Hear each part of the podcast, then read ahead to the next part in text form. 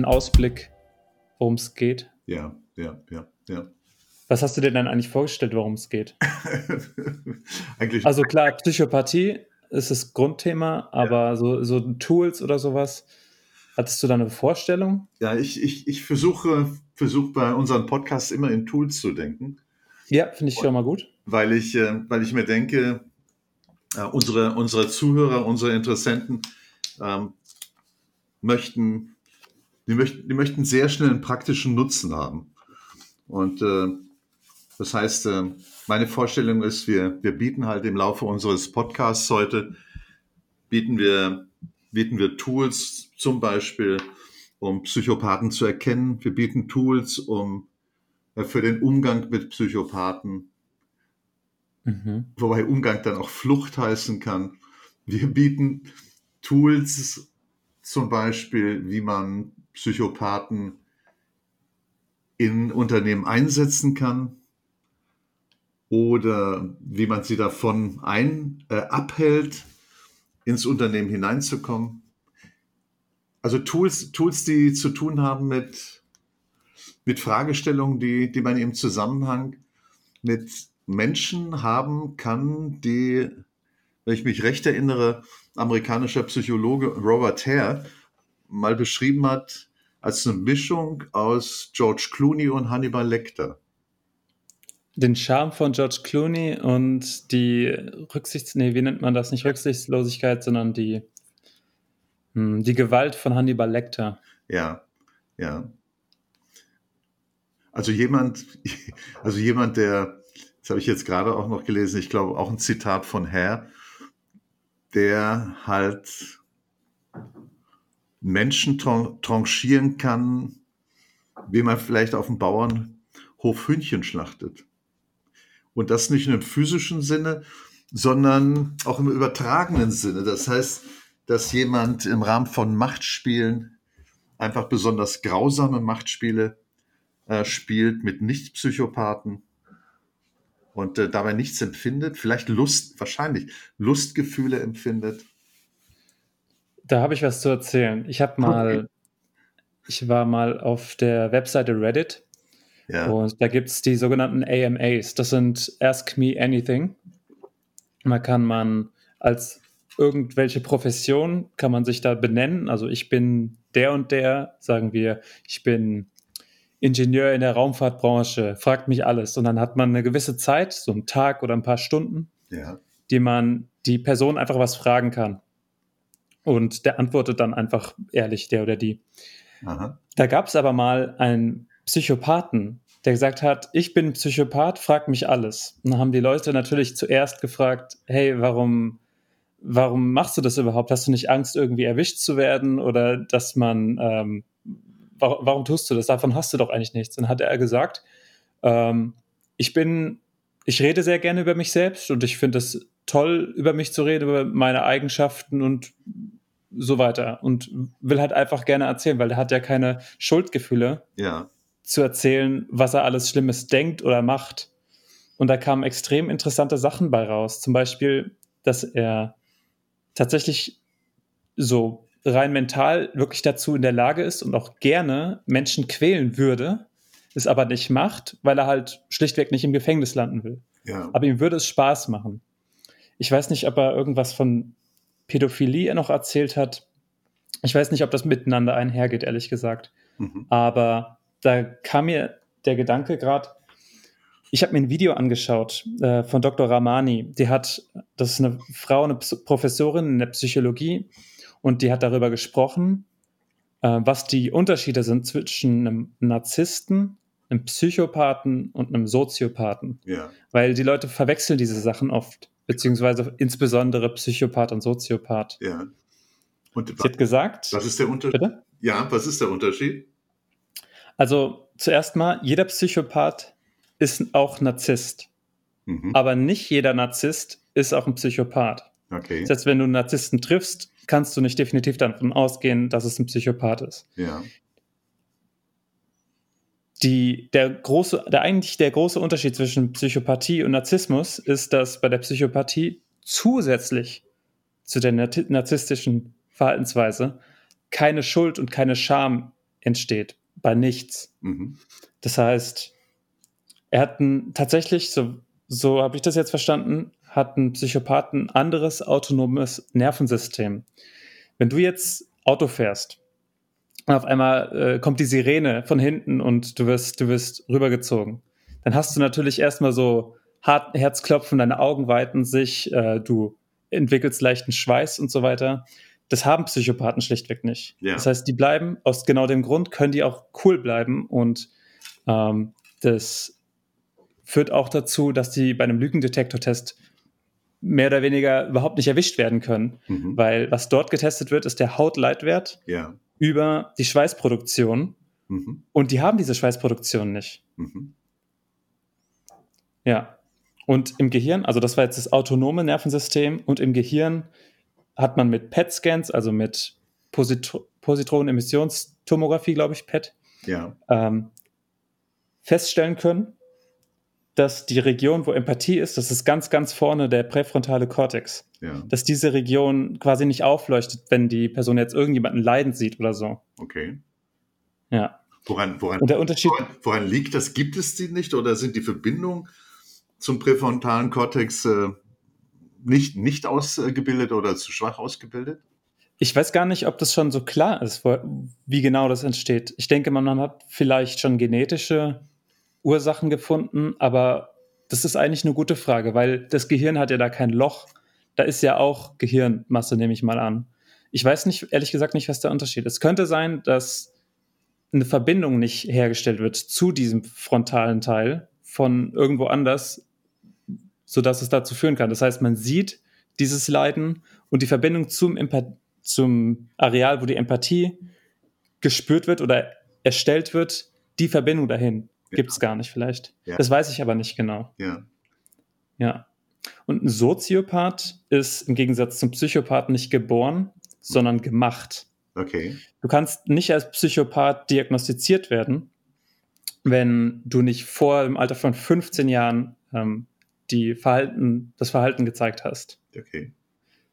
Ähm, Soziopathen sind also diejenigen, die vielleicht als Kinder relativ normal gewirkt haben und nicht schon irgendwelche Tiere gequält oder getötet haben, wie es Psychopathen gerne machen. Ähm, und der Soziopath ist entstanden durch sein Umfeld, irgendwie in einer schwierigen Nachbarschaft aufgewachsen oder durch Elternteile oder Freunde einfach ein falscher Weg gezeigt worden. Okay. Die können tatsächlich auch darin trainiert werden, dieses autonome Nervensystem ein Stück weit zu unterdrücken. Aber sie sind in der Lage, Schuld zu fühlen und Scham, okay. was die Psychopathen nicht können. Okay. Was wäre, was wäre eigentlich aus deiner Sicht äh, äh, Donald Trump? Das ist ganz witzig. Ich habe früher, als ich noch nicht Psychologie studiert habe, ähm, habe ich tatsächlich gedacht, okay, Donald Trump müsste eigentlich ein Psychopath sein, habe ja. aber noch nicht genau gewusst, was das bedeutet. Und dann habe ich genau das, aber auf einer, auf einer Party erzählt. Mit irgendjemandem habe ich darüber gesprochen, sagen wir mal so. Und ähm, dann habe ich aber mit jemandem zufällig darüber gesprochen, die selbst ähm, an Psychopathen geforscht hat in ihrem Studium. Und hat erklärt, nee, er ist kein Psychopath. Das würde nicht passen. Also vom Verhaltensmuster schlichtweg. Psychopathen sind, ähm, zeigen sich viel weniger andersartig. Andererseits scheint Donald Trump nicht besonders viel Schuld zu empfinden. Naja, rein äußerlich zumindest gesehen, wenn er lügt, weil er scheint sehr, sehr viel zu lügen. Aber ich habe mich ja. damit gar nicht so viel befasst, muss ich sagen. Ähm, okay. Aber ja, es ist ein, ich glaube, es kommt vielen Leuten in, in Gedanken, ob Donald Trump nicht irgendwie Psychopath, Soziopath oder einfach nur Narzisst ist oder sowas. Weil ganz normal kommt der gute Mann einem ja eigentlich nicht vor. Ja. Wobei, danke für das, danke für das Stichwort äh, normal, Normalität, weil mir einfällt, vielleicht, vielleicht ist Donald Trump oder vielleicht, ob er jetzt Psychopath ist oder nicht, vielleicht sind Psychopathen typisch für, nein, oder anders. Ähm, bei, bei Psychopathen denken viele Menschen an Serienmörder. Und äh, es gibt seit einigen Jahren, gibt es, äh, ich glaube in Oxford oder Cambridge gibt es äh, Psychologen, der hat einen Lehrstuhl für Psychologie, der äh, heißt Kevin Dutton, und Kevin Dutton hat ähm, geforscht oder forscht über sogenannte funktionale positive Psychopathen. Was heißt positiv in dem Sinne? Ja, positiv, also es gibt negative Psychopathen, ich komme gleich zu den positiven. Negative Psychopathen, das sind die, die, die man klassischerweise mit Psychopathie in Verbindung äh, bringt, äh, also Serienmörder. Und dann gibt es ja. äh, aus der Sicht äh, Dattens gibt es positive und positive, äh, die haben, die haben die gleichen, die haben die gleichen Fähigkeiten äh, wie negative Psychopathen, also äh, eine hohe Risikoaffinität, äh, empfinden keine oder kaum Gefühle oder Schuldgefühle, äh, sind, äh, sind häufig charismatisch, häufig manipulativ. Aber sie stammen aus anderen gesellschaftlichen Schichten, häufig aus dem Bürgertum oder aus dem äh, Großbürgertum und äh, haben sich entwickelt in Spitzenpositionen in der Industrie. Also Kevin Dutton, also zum Beispiel äh, nach, nach, nach Kevin Dutton oder auch nach Robert Hare, den ich vorhin äh, kurz angesprochen habe, sollen 8 bis 14 Prozent aller Top-Manager sollen Psychopathen sein.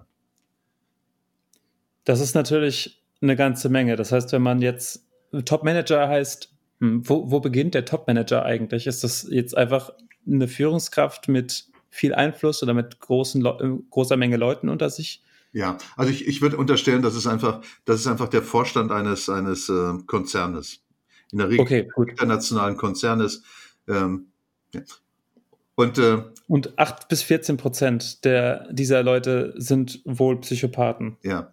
Wobei, ist eine Schätzung. Ja, ja klar. Also ähm, als sagen wir, ich komme ja aus der Physik oder Naturwissenschaften, da würde man sagen, 8 bis 14 Prozent äh, ist eigentlich Müll.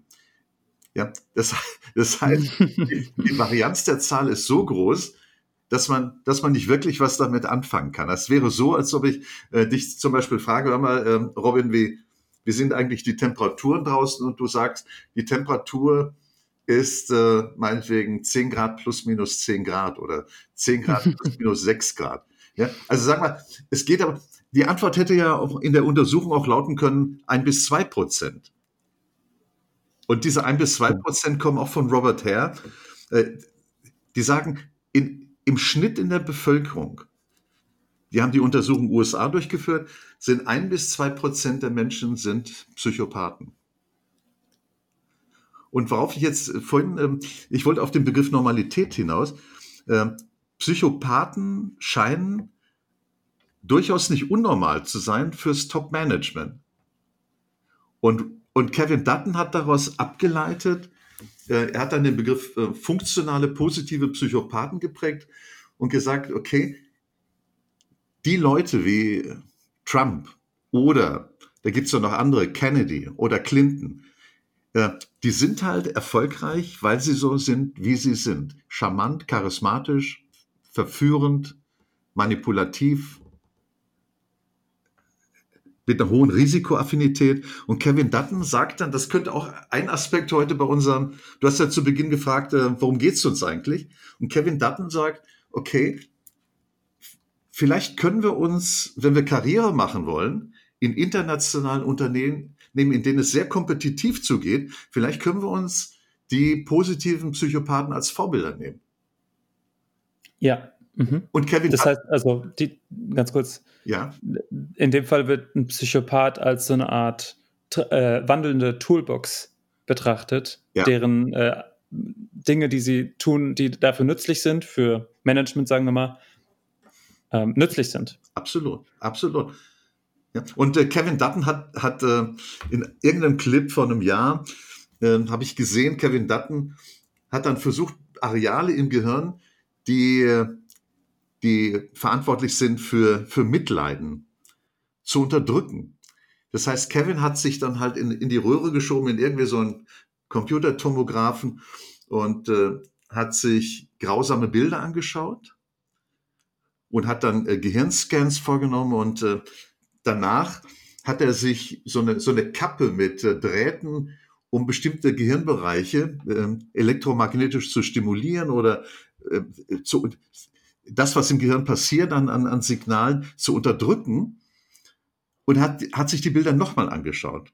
Er wollte halt wissen, wie, wie empfinden Psychopathen, wenn sie Bilder sehen von, von äh, Kriegssituationen, sehr, sehr grausamen Situationen. Und als Kevin diese, diese, dieses Ding, dieses Netz über dem Kopf einschaltete, hat er Lustgefühle verspürt, als er grausame Situationen sah. Worum es dabei geht, ist einfach nur mal so, das weiter, weiter, weiter gedacht, natürlich kann man dann, oder der nächste Schritt wäre zu sagen, okay, äh, ich implantiere einfach Elektroden in bestimmten Bereichen des Gehirns und während ich meine Karriere mache, äh, kann ich die halt wahlweise ein-, ein oder ausschalten.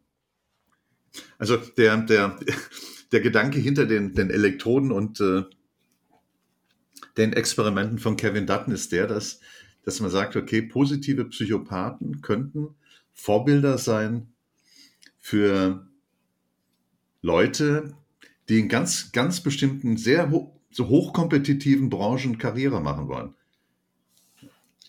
Meinetwegen. Das ist natürlich, das gibt uns eine Zukunft mit äh, lauter Leuten, die davon abhängig sind, karrieretechnisch gesehen, psychopathische Züge zu haben. Ich weiß nicht, ob man so in so einer Gesellschaft gerne leben möchte, aber es wäre ein Tool, das man nutzen könnte. Ja, das stimmt. Ja. Also äh, zum Beispiel, es gibt auch Untersuchungen, ich erinnere mich nicht mehr genau, ich glaube, die sind an der Eidgenössischen Technischen Hochschule in, in Zürich durchgeführt worden, äh, in welchen Branchen positive Psychopathen besonders erfolgreich sind oder wo der Anteil besonders hoch ist. Und äh, das Investmentbanking ist zum Beispiel eine Branche. Ah, okay. Das halt, warte mal, das Investmentbanking ist doch, weil es so kompetitiv ist wahrscheinlich.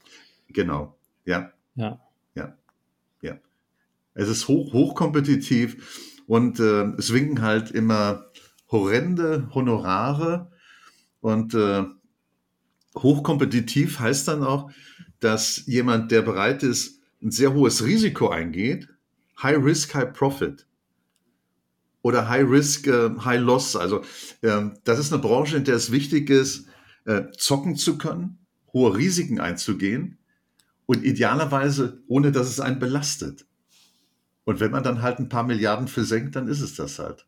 Es gibt Branchen, in denen es extrem interessant ist, so psychopathisch äh, äh, zu agieren oder zu, zu empfinden, zum Beispiel das Investmentbanking.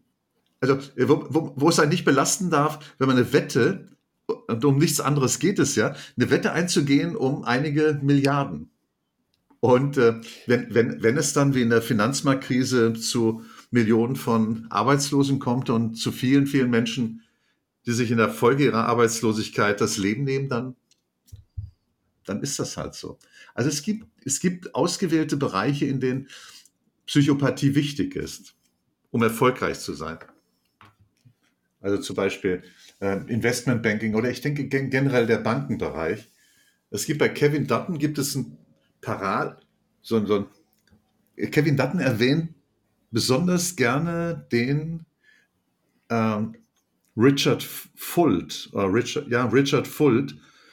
Das ist der ehemalige CEO Lehman Brothers. Und Lehman Brothers, eine lange, lange äh, Bank mit langer Tradition, die, ja, ich will nicht sagen maßgeblich verantwortlich war, aber die, die extrem gezockt hat und die Finanzmarktkrise 2007 und 2008 ausgelöst hat. Ist das das, was bei The Big Short, kennst du den Film? Ja, ja. Was ja. dort beschrieben wurde? Ja. Mit diesen äh, Subprime. Ähm, Subprime. Das ist absolut. Das ist diese Subprime-Krise, in der, in der Schrottimmobilien. Äh, ja, genau. Als äh, hochwertige, die, die wurden halt, äh, die Darlehen zur Finanzierung von Sub, Subprime. Subprime sind halt, äh, sind halt ähm, Immobilien, die nicht Prime sind. Die sind halt unter Prime. Die sind nicht Nummer eins. Und die Darlehen die Darlehen waren, äh, viele der Darlehennehmer waren sogenannte Ninja-Kunden. Und Ninja ist eine Abkürzung für no, no income, no, uh, no job, no asset. Die hatten nichts. Und die, uh, die haben trotzdem Darlehen bekommen. Und man hat dann, genau. man hat dann gesagt, okay, 10 bis 15, 20 Prozent werden es nicht zurückzahlen können. Das nehmen wir einfach in Kauf. Und wir werden dann die Darlehen äh, die Darlehen, die zu diesen Subprime-Objekten gehören, die werden wir einfach bündeln und wenn man so will, mischen mit, mit hochwertigeren Darlehen und äh, so dass dann, und die werden wir an Leute verkaufen, an Banken verkaufen, äh, deutsche Banken, viele, viele deutsche äh, Banken, Landesbanken, die davon nicht wirklich was verstehen. Und äh, das, war der, das war der Anstoß für, für die, äh, für die Finanzmarktkrise 2007 und 2008. Und irgendwo, irgendwo habe ich mal gelesen, dass die Folge dieser Krise 50 Millionen zusätzliche Arbeitslose waren. Und irgendwo habe ich auch mal gelesen, hm, wie viele, wie viele Arbeitslose sich, das ist dann natürlich immer sehr, sehr gemutmaßt, sich das Leben genommen haben. Und, ich und glaube, sowas kannst du dann über die Statistiken, die dann in dem Zeitraum extrem nach oben schießen, Selbstmordraten, äh, ganz gut rauslesen, ohne dass es jetzt so ähm, großartig, dass man großartig dagegen reden kann. Ja, das könnte ja nur ein Messfehler sein oder so.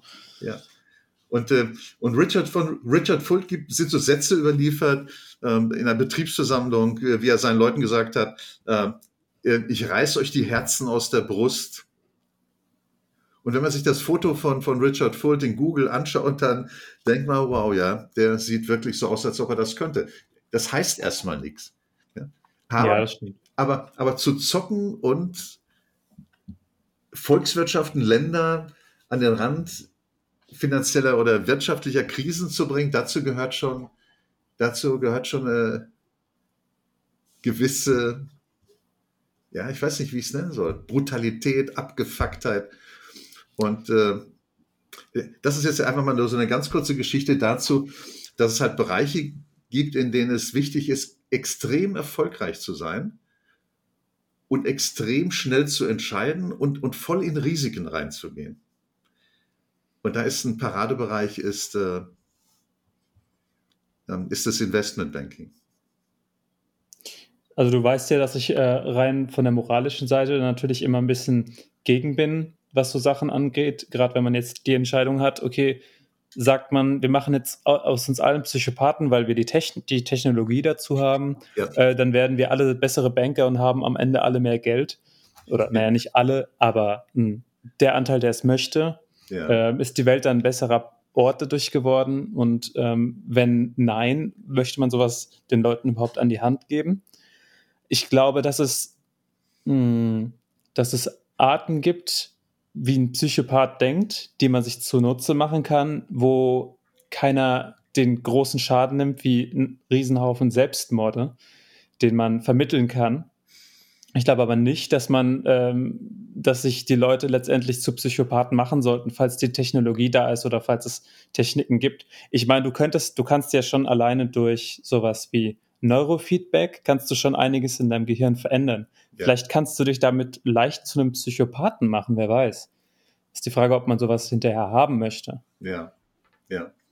Ich mein, Weil Geld ist nicht alles, was glücklich macht, aber kein Geld macht auch nicht glücklicher. ja, ist richtig.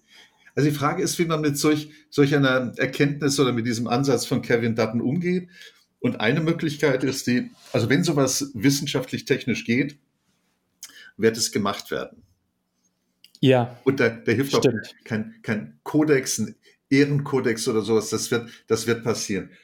Und dann ist die Frage, wie, wie geht man selbst damit um, wenn man kein Psychopath ist? Und dann könnte man sagen, ja, äh, ich hätte auch gerne eine Elektrode im Gehirn.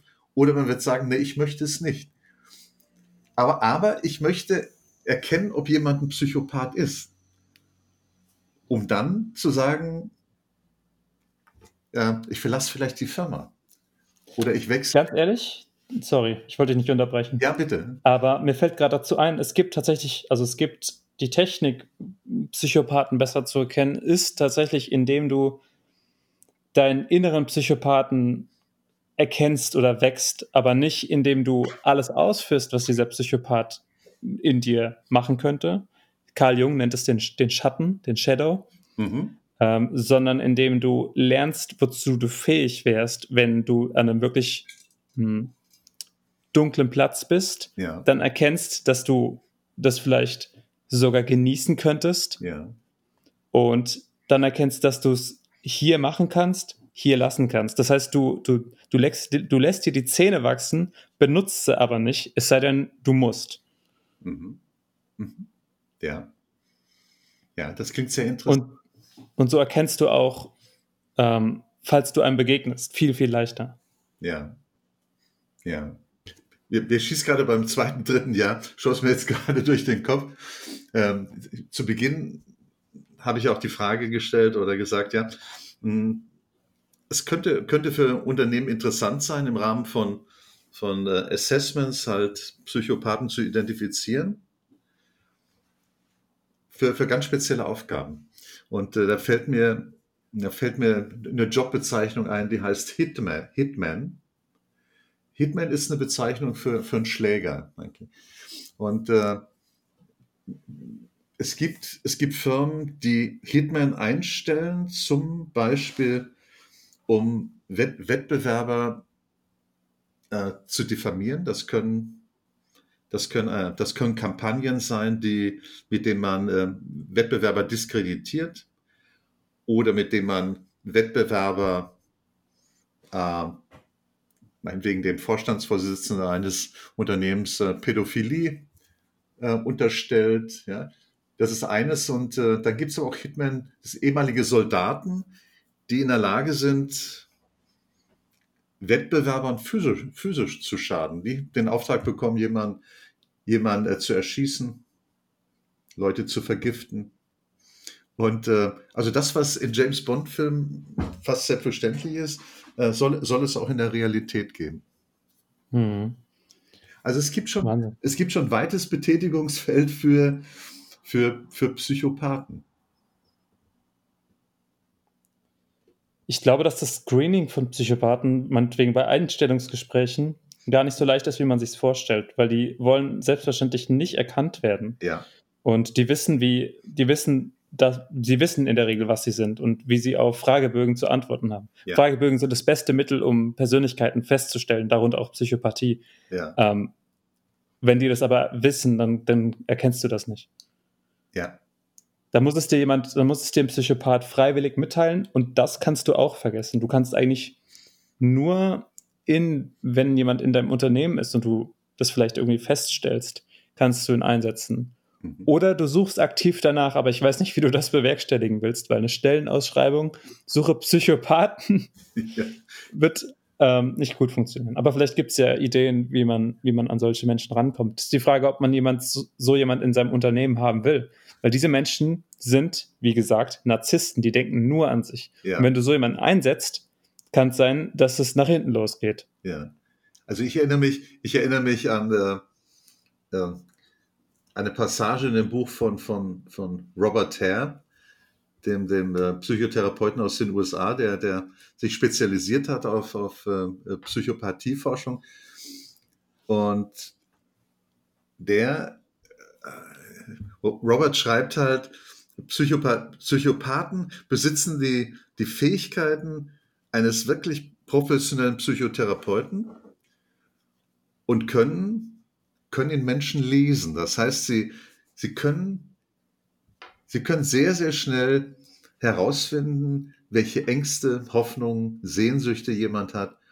Und äh, Psycho, äh, Psychopathen bedienen dann die Klaviatur. Das heißt, wenn sie, wenn sie herausfinden, dass jemand eine, eine, eine tiefe, ungestillte Sehnsucht hat, dann, dann bedient er halt diese Sehnsucht. Und das Ziel ist es halt, Leute hörig zu machen und das zu machen, was, was der Psychopath, was seiner Karriere zuträglich ist.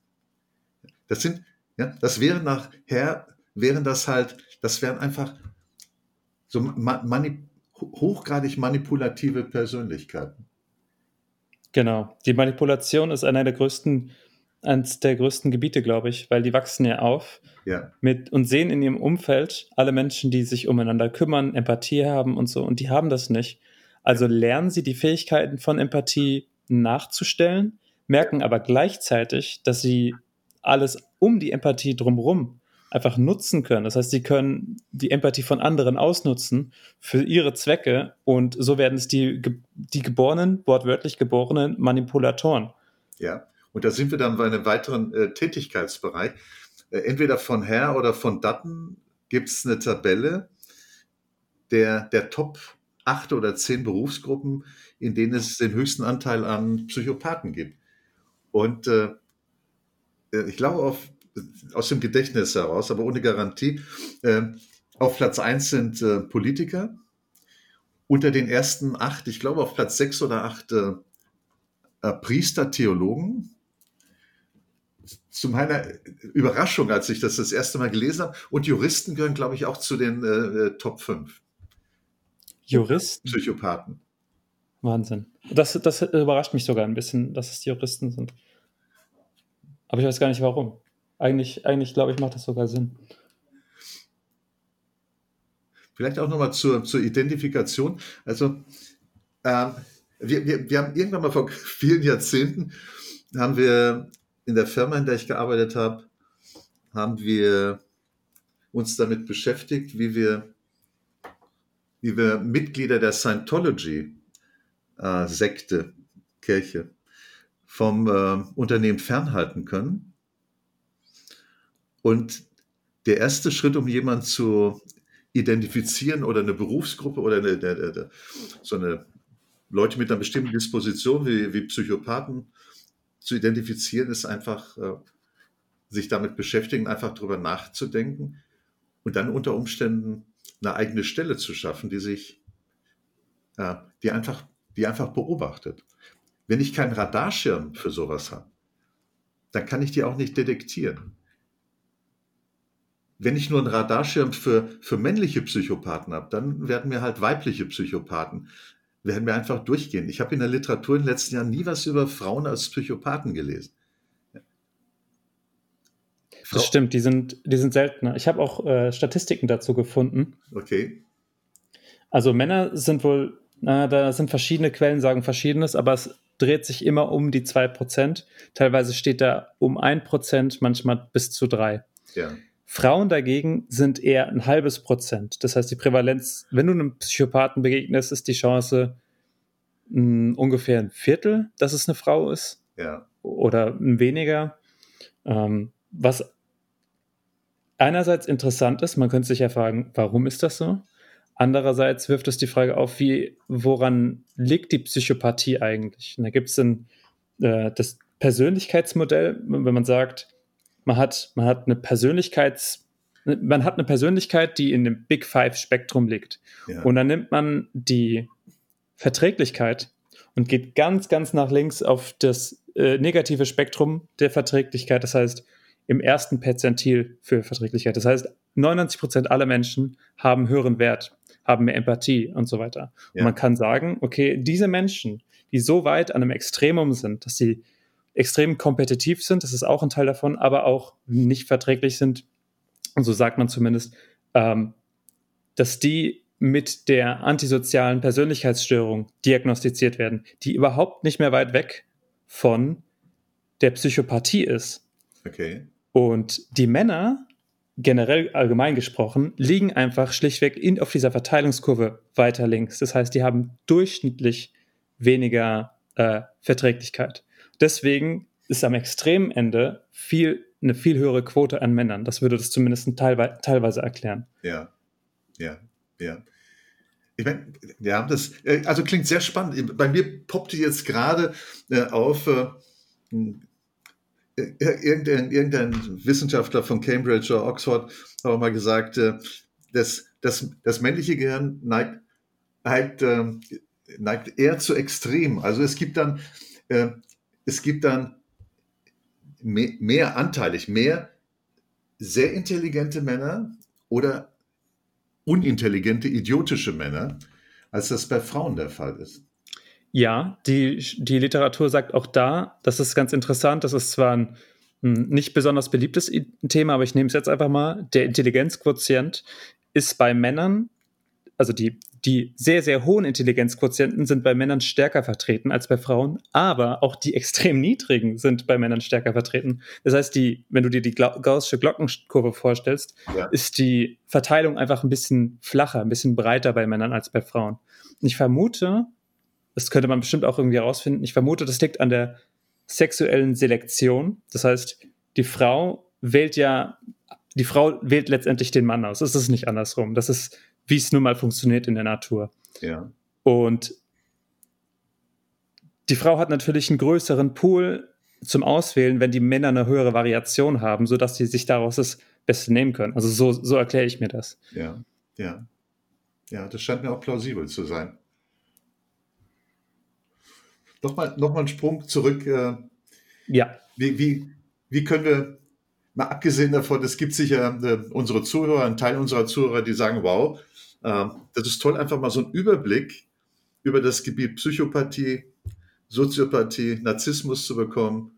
Äh, und äh, die andere Gruppe, ich, denk, ich denke, da ist mein Eindruck, haben wir, haben wir ganz gut geliefert und äh, die andere Gruppe könnte, vielleicht sind das Leute, die ja älter sind, 50 und, und ein bisschen drüber, die äh, einfach mal eine Viertelstunde sich zurücklehnen möchten und, äh, und so neu, neuere, mal unterstellt, so neuere Erkenntnisse aus dem Bereich der Psychologie oder Psychiatrie oder so, so eines Grenzgebietes zwischen, äh, zwischen äh, Management und, und, und, und so normalen oder abnormalen äh, äh, psychischen Dispositionen wahrnehmen möchte. Und dann gibt es vielleicht auch andere, die sagen, ja, wie hilft es mir eigentlich, ich möchte Gruppenleiter oder Teamleiter werden und, äh, oder ich möchte Abteilungsleiter mhm. werden oder ich möchte Geschäftsführerin werden. Ähm, haben, haben, wir da, haben wir da auch noch was zu bieten, außer, außer der Tatsache, dass die Leute irgendwie ein bisschen auf der Hut sein sollten? Mhm, du hast doch, du hast mir von einem, was, was war das Thema, warum Frauen die ganzen, die, warum Psychopathinnen die ganzen äh, hübschen Kerle abkriegen oder so ähnlich. Das Thema hattest ja. du ja genannt. Ähm, und da gab es ja ein Video zu, wo erklärt wurde, gut, ich glaube, da war es andersrum, dass der Mann, aber es, es geht, glaube ich, in beide Richtungen sehr gut. Ja. Ähm, durch bloßes, dadurch, dass man keine Angst hat, keine Scham empfindet, ja. einfach ein, ein Zahlenspiel daraus macht. Das heißt, ich gehe in den Club oder eine Frau geht in den Club und spricht einen Typen an und Frauen haben natürlich wesentlich bessere Chancen, bei irgendjemandem ansprechen zu landen ähm, und müssen sich keine Sorgen machen und können ihn mit heimnehmen. Und wenn es beim ersten nicht klappt, dann fühlen die sich nicht schlecht und geben nicht auf, wie es normale, hm, ich sag mal, normale Menschen machen, ohne Psychopathie. Und nehmen halt den nächsten und den nächsten und natürlich nur den, die, die, die ihnen gefallen, weil sie hat ja keine Angst vor denen oder so oder schämt sich davor, die anzusprechen. Genau das gleiche gilt für Männer, die sowas versuchen. Das wäre zum Beispiel einer dieser, eins dieser Tools, wo man an Psychopathen lernen kann, wie man sowas angehen kann. Dinge ausschalten, die komplett nutzlos sind. Du möchtest ja meinen eigentlich, wenn ich jetzt in den, in den Club gehe und Frauen anspreche, dass es gut wäre, rein evolutionär gesehen, wenn ich die Frau einfach anspreche. Aber stattdessen bei den meisten baut sich dann so ein bisschen Angst auf und was, was wenn sie mich ablehnt und so Sachen, ja. was eigentlich keinen Sinn ergibt. Und da ist der Psychopath eindeutig im Vorteil. Ja, also wenn man das überträgt auf ein Unternehmen, dann, dann wäre die ja. Situation, also wenn, wenn das Unternehmen dann anstelle der Frau wäre, umgekehrt natürlich genauso, dann würde der Psychopath, wenn es halt nicht geklappt hat mit einer Entscheidung für ihn, würde er das nicht persönlich nehmen und äh, soll, würde, würde meinetwegen in die nächste Situation, in der es darum geht, Karriere zu machen, mit der gleichen, mit der gleichen äh, Risikoaffinität reingehen. Ganz genau. Die Risikoaffinität, glaube ich, das ist was, was bei Psychopathen auch wesentlich höher ist. Die sind sehr risiko, ja, risikoaffin. Ähm, die kann man sich von denen abschauen, weil immer zurückzuschauen bringt einen nicht ans obere Ende, würde ich mal behaupten. Ja. Ähm, und wenn man das drauf hat, dann hat man einen Vorteil. Man, kann, man riskiert natürlich auch mehr, deswegen ist es ja auch ein Risiko. Ähm, aber wenn man dieses, dieses Riskieren, wenn, das, wenn da nicht wirklich viel dahinter steht oder wenn das nur der persönliche Ruf ist, dann hat man es halt möglicherweise am Ende verkackt, kann den Job wechseln oder kann, man kommt immer irgendwie weiter. Aber wenn man immer beim Risiko bleibt, was nun gefühltes Risiko ist, sowas wie sozialer Status oder hier und da ein bisschen Geld oder ein bisschen schlechteres Ansehen bei den Vorgesetzten. Aber wenn man dann irgendwann mal was Gutes bei raus, wenn was Gutes bei rauskommt, dann hat man natürlich wahrscheinlich exorbitanten Gewinn daran. Ja. Und daran kann man sich natürlich was abschauen. Also wenn ich jetzt nochmal, wenn ich mir vorstelle, äh, der Psychopath sieht, äh, sieht aus wie George Clooney, und, aber der, der innere George ist dann Hannibal Lecter und George kommt zum Beispiel ins Sekretariat eines Vorstandes oder Geschäftsführer, wird er sind ja überwiegend Damen, wird er die Damen ganz, ganz schnell für sich gewonnen haben. Wird einfach, wird einfach extrem charmant sein. Die werden ihm die Wünsche von den Augen lesen. Und äh, Sekretärinnen oder Sekretäre, also ich spreche jetzt mal über Sekretärinnen, sind, haben eine extrem wichtige Funktion in Unternehmen. Es gibt so ein Gänsefüßchen, ich nenne es mal, das ist nicht die offizielle Bezeichnung. Es gibt dann so ein unglaublich schnelles Netzwerk, Informationsnetzwerk zwischen Sekretärinnen. Und man erfährt unglaublich schnell, wenn man neu anfängt in der Firma, äh, wenn eine Sekretärin einen nicht mag, dass die Information halt sehr, sehr schnell an andere Sekretärinnen weitergegeben wird. Und wenn, wenn dann der, deren Chef oder deren Chefin sagt, äh, wie finden Sie eigentlich den Mali? dann, dann äh, wird halt der erste Eindruck, den die Sekretärin dann ihrem Chef, ihrer Chefin vermittelt, der wird halt unter Umständen maßgeblich sein für die Entscheidung, den Mali zu protegieren oder halt nicht zu protegieren. Naja, ich weiß nicht, wird sie vielleicht sagen. Dann wird die Chefin sagen, was heißt denn das? Ich weiß nicht. Ja, äh, ja, reden Sie euch mal offen. Äh, Gibt es denn irgendwas Negatives, was Sie gehört haben? Ja? Also, was ich damit sagen will, es gibt so, so Hubs oder Knoten in einem, in einem informellen Netzwerk in der Firma. Und dazu gehören, dazu gehören häufig äh, Sekretariate. Und wenn man, wenn man es versteht, die zu manipulieren, sehr charmant. Und, der, und einfach, einfach in, den, in den Damen, in den Herren zu lesen, welche Sehnsüchte sie haben, dann ist das ein wichtiger Beitrag, um Karriere zu machen. Und das können, das können Gänsefüßchen George Clooney's, Schrägstrich Hannibal Lecter können das natürlich viel besser. Die, der, der, der innere George Clooney, der Hannibal Lecter, der verliert halt nie sein Ziel aus dem Blick, dass er den Vorstandsvorsitzenden halt irgendwann über den Balkon schubst. Ja, ja.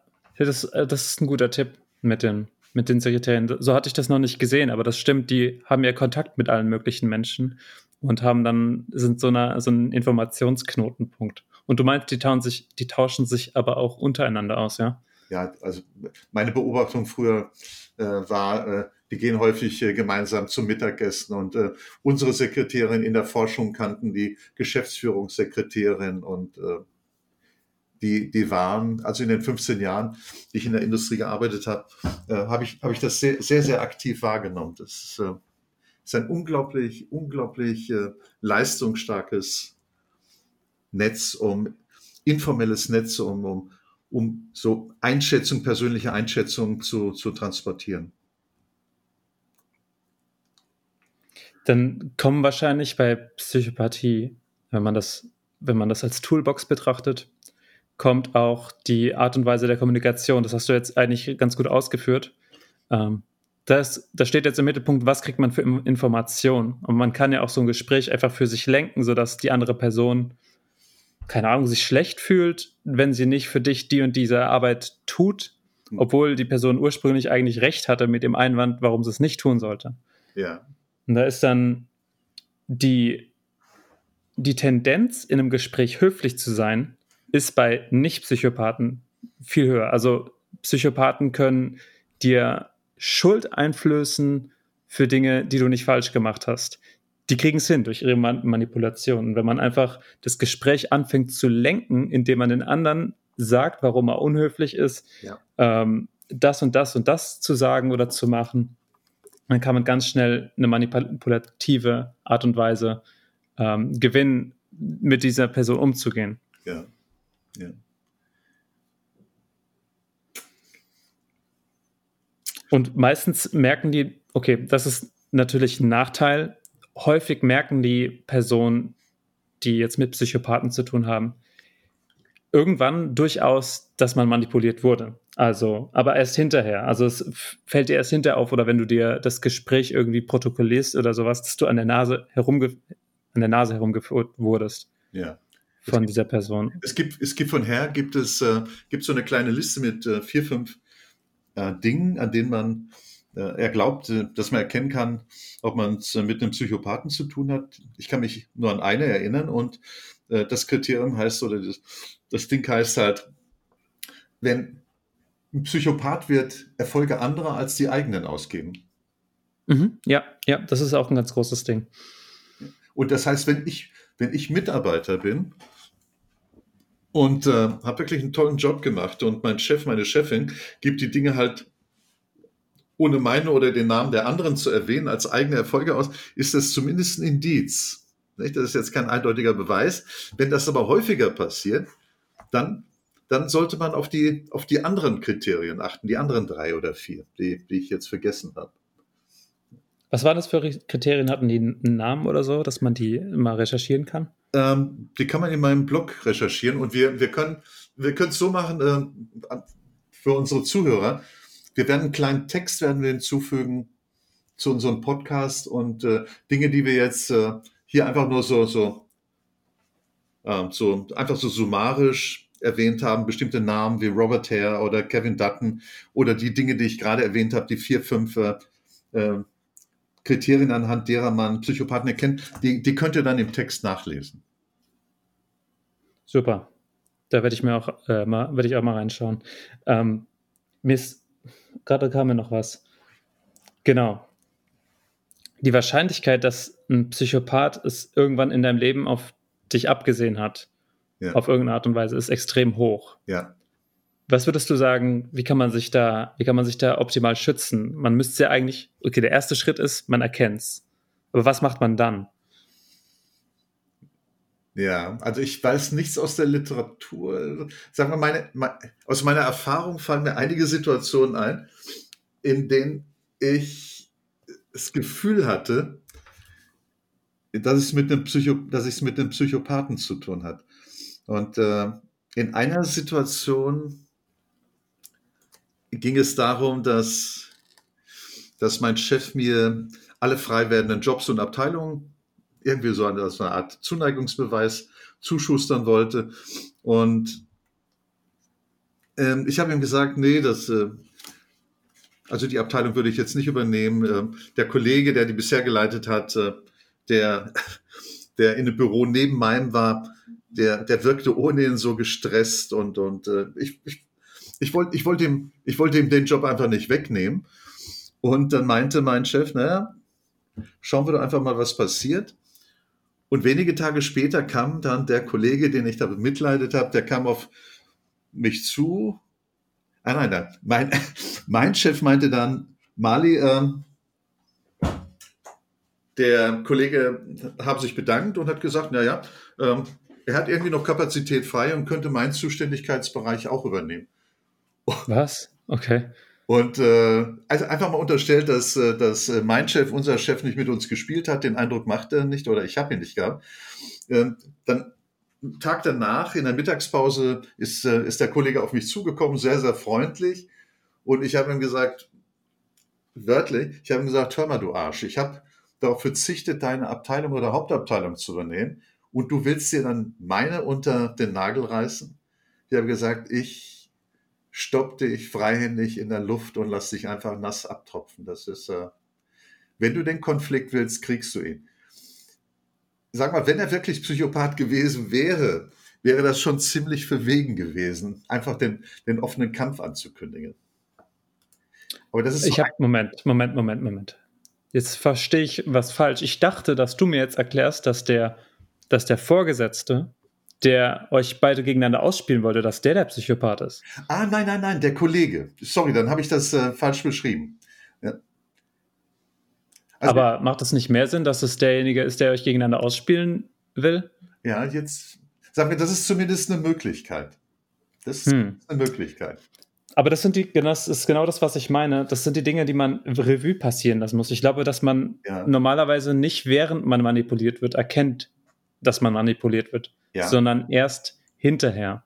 Und dass man deswegen Gespräche, insbesondere die Gespräche, wo du glaubst, ein Anrecht auf was zu haben oder was richtig zu machen und die dann jemand aber das Gefühl gibt, dass es falsch ist.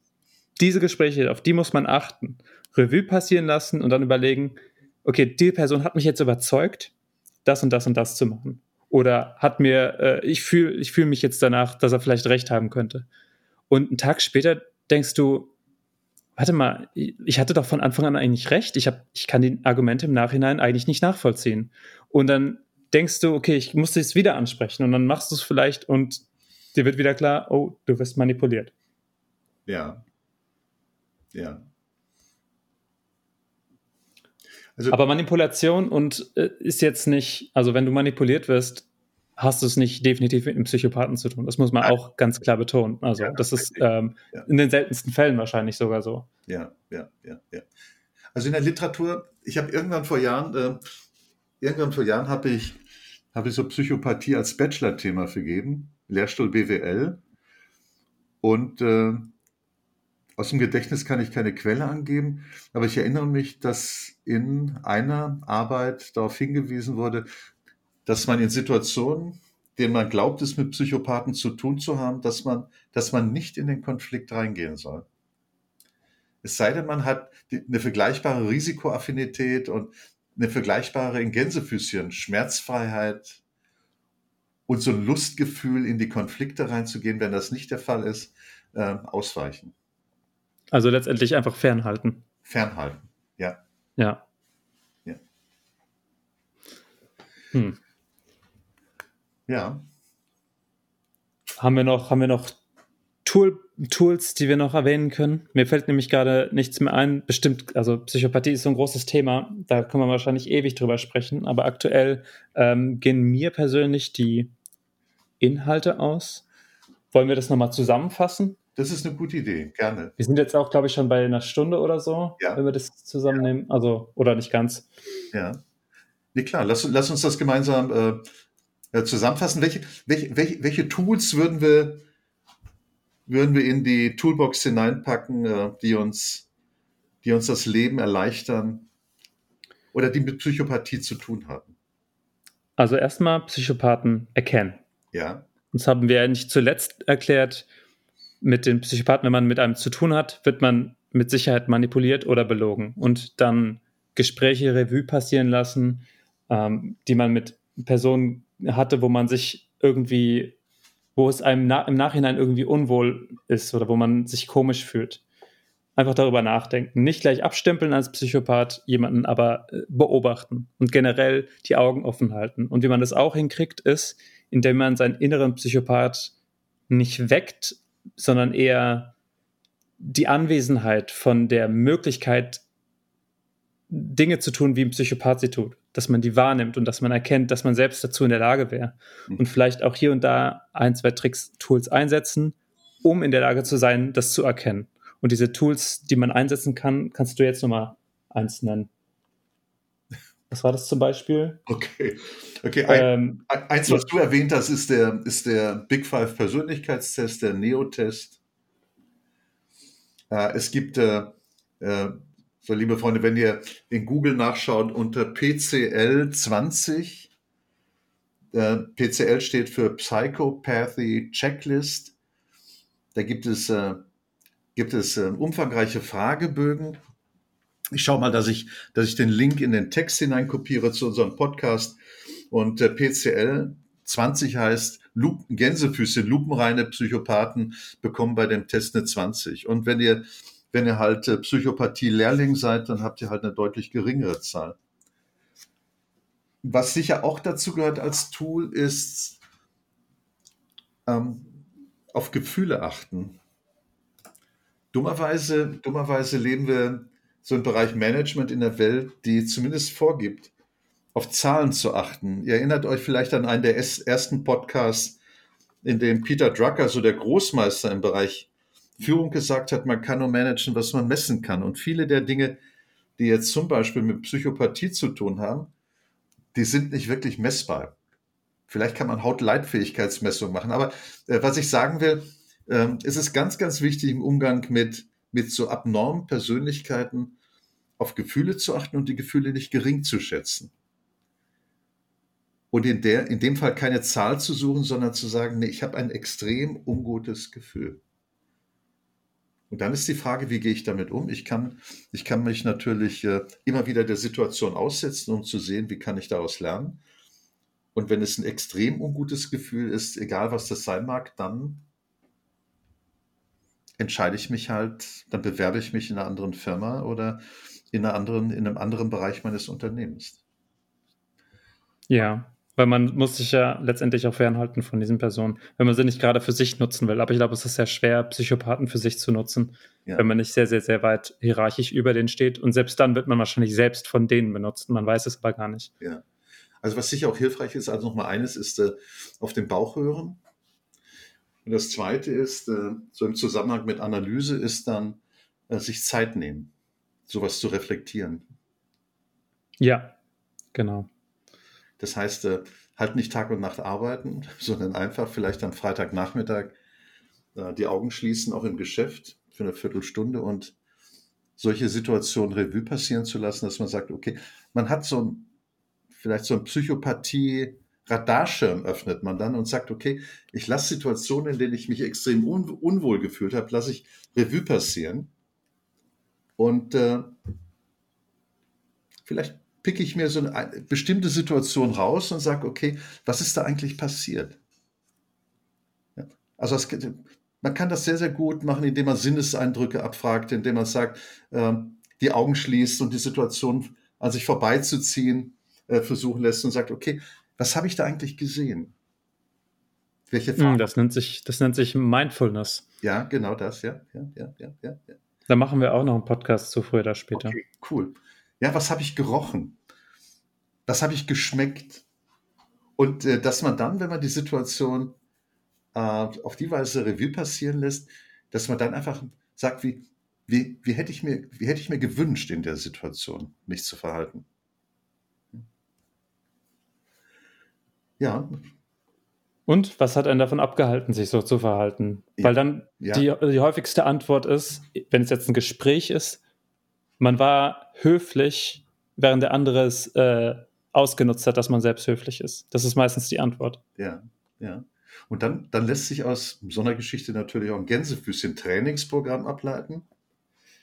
Äh, das wäre das, was du jetzt in diesen jungschen Schatten genannt hast, vielleicht, dass man sagt, okay, ich übe dann einfach mal vielleicht im stillen Kämmerlein zu fluchen, so einem, so einem virtuellen Kollegen zu sagen, du bist ein Arsch. Vielleicht kann man auch lächeln. Du, Robin, du kannst ja sehr charmant lächeln, wenn ich mir vorstelle, du lächelst jemanden sehr charmant an und sagst ihm einfach, mal, das ist, du bist ein Arsch. Hm, das ist wahrscheinlich eine sehr, wie nennt man das, wenn das jemand, ich kenne es aus dem Englischen, das heißt off-putting. Das ist, wenn jemand plötzlich nicht mehr versteht, okay, was geht ab? Ich habe gerade, äh, er lächelt mich an. Er ist immer freundlich gewesen und jetzt plötzlich lächelt er auch, aber beleidigt mich. ja. Habe ich was falsch gemacht? ja, ja. Also das, was ich damit sagen will, dass man, dass man in solchen Situationen einfach das, das als Experiment betrachtet. Vielleicht kann man genau. das mit einem sympathischen Kollegen machen, dem man sagt, hör mal, äh, diese Woche gehört halt zu einer bestimmten, da widme ich einer bestimmten Art von Experiment und du weißt, ich mag dich sehr und äh, ich wüsste ganz gerne, wie das auf dich wirkt, wenn ich dir zwischendurch, wenn ich denke, du bist ein Arsch, auch sage, du bist ein Arsch. Das ist ein interessanter Ansatz, wenn der, wenn der andere mitmacht. Ja. Weil ich glaube, dass die Person, dass die Menschen auch, okay, man sagt, man möchte nicht, dass alle ehrlich zu einem sind, weil dann würde man immer all die schlimmen Wahrheiten hören. Aber ich glaube, es gibt genug Leute, die Kritik möchten. Ich gehöre auf jeden Fall dazu. Ich, ich brauche Kritik, weil ich glaube, dass man nur, also dass man daran sehr, sehr stark wachsen kann. Man kann natürlich an allen möglichen Sachen wachsen, aber sozial betrachtet, die, die Dinge, an die ich mich am besten erinnern kann, war, wo ein guter Freund mir gesagt hat, der, das war, das war noch zu Schulzeiten, da war ich sehr, sehr aufbrausend. Und ich hatte aber so eine, also so eine Peer Group, da hat, da hat man sich halt gegenseitig auf den Hinterkopf gehauen, wenn er was Dummes sagt oder sowas. So, aber nur so ein Klaps, so ein leichter. Okay. Dann habe ich das bekommen, weil ich irgendwas Dummes gesagt habe, weil ich rede sehr, sehr viel Unsinn in, mein, in meiner Freizeit. habe ich den Klaps bekommen und ich bin direkt auf 180 gewesen und wollte halt direkt zu, zurückschlagen nicht, auch nicht richtig, aber halt über das Maß hinaus, was eine Freundschaft ist, sagen wir mal so. Und ich bin mit ihm befreundet, auch heute noch. Und er hat dann gesagt, hey, Robin, was ist denn los mit dir? Du musst echt mal an deinem Charakter arbeiten. Und das ist, das ist, das ist hängen geblieben. Das war ja nicht meine Beleidigung da drin, aber er hat meine Person in Frage gestellt, beziehungsweise einen Teil von meiner Person. Und es hat tatsächlich extrem gut funktioniert für soziales Wachstum. Wie gesagt, ich war Schüler, habe mich seitdem sehr stark verändert. Ja. Und das war einfach wahnsinnig hilfreich. Und ich glaube, dass wenn so Leute, wenn Leute sowas hören, passiert was mit denen, wodurch sie besser werden. Ja. Ja. Gut, das war jetzt ein bisschen, äh, ich bin jetzt ein bisschen aus dem Thema rausgegangen. Eigentlich wollten wir es gerade auch beenden. Das war jetzt die letzte Story. ja, ja. Aber mal nicht zurückscheuen. Nicht zurückscheuen, den Leuten ehrlich die Meinung zu sagen, ohne sie grundlos dabei zu beleidigen. Ja, ja, ja. Ja, also wollen wir das als letztes äh, Werkzeug in unsere Toolbox reinpacken? Würde ich sagen, ja. Und äh, ja, okay. Gut. Dann würde ich sagen, beenden wir es hiermit. Ist denn, du hast noch was zu sagen? Nee, höchstens äh, äh, heißt Servus auf Wiedersehen. Ich wollte gerade sagen Servus an alle unsere Zuhörer. Also, bei mir sagen sie Gude oder okay. ja, spielt. Ich weiß nicht, du, du wohnst in Mannheim, was sagt man bei euch? Ich habe keine Ahnung. also häufig, man kann auch Ciao sagen. Ciao. Ciao. Ciao, Kakao. Robin, mach's gut. Also alles Gute an unsere Zuhörer. Und äh, Robin, weißt du schon, was in der nächsten Woche passieren wird? Äh, zu welchem Thema es Podcasts geben könnte? Noch nicht äh, definitiv, aber so die nächsten Themen, die wir angehen wollen, ist auf jeden Fall sehr bald Storytelling. Das ist ein super Thema. Ja. Ähm, und eventuell, was ich eben erzählt habe, Dinge wie Meditation, Mindfulness, ja. diese Richtung. Okay. Nächster Podcast nächste Woche Schauen wir mal, wird aber auf jeden Fall ein interessantes Thema. Es freut mich, wenn möglichst viele Menschen ein, einschalten und auch sehr, sehr gerne Kritik, habe ich ja eben erwähnt. Kritik ist super, kann ruhig harsh sein, bitte nicht, seid freundlich. Ähm, und erzählt euren Freunden und euren Bekannten und anderen Leuten, die ihr kennt, die davon profitieren könnten, von dem Podcast. Das wäre super. Also, alles Gute. Ciao. Ciao. Danke für eure wertvolle Zeit. Fragt uns, gebt uns Kommentare zu unserem Podcast oder schreibt uns auf Facebook unter ComeOnBCC, auf Soundcloud oder per Mail über info at comeon.de. Ey, wir freuen uns über jedes Feedback. Wollt ihr mehr Infos? Kommt auf unsere Webseite comeon.de. Dort gibt's Spannendes an Show Notes und Links. Und übrigens, Come On bietet die besten Seminare in Kommunikation und Management. Ey, und nicht vergessen, nächsten Freitag, neuer Podcast. Hör rein. Vielleicht mit deinen besten Freunden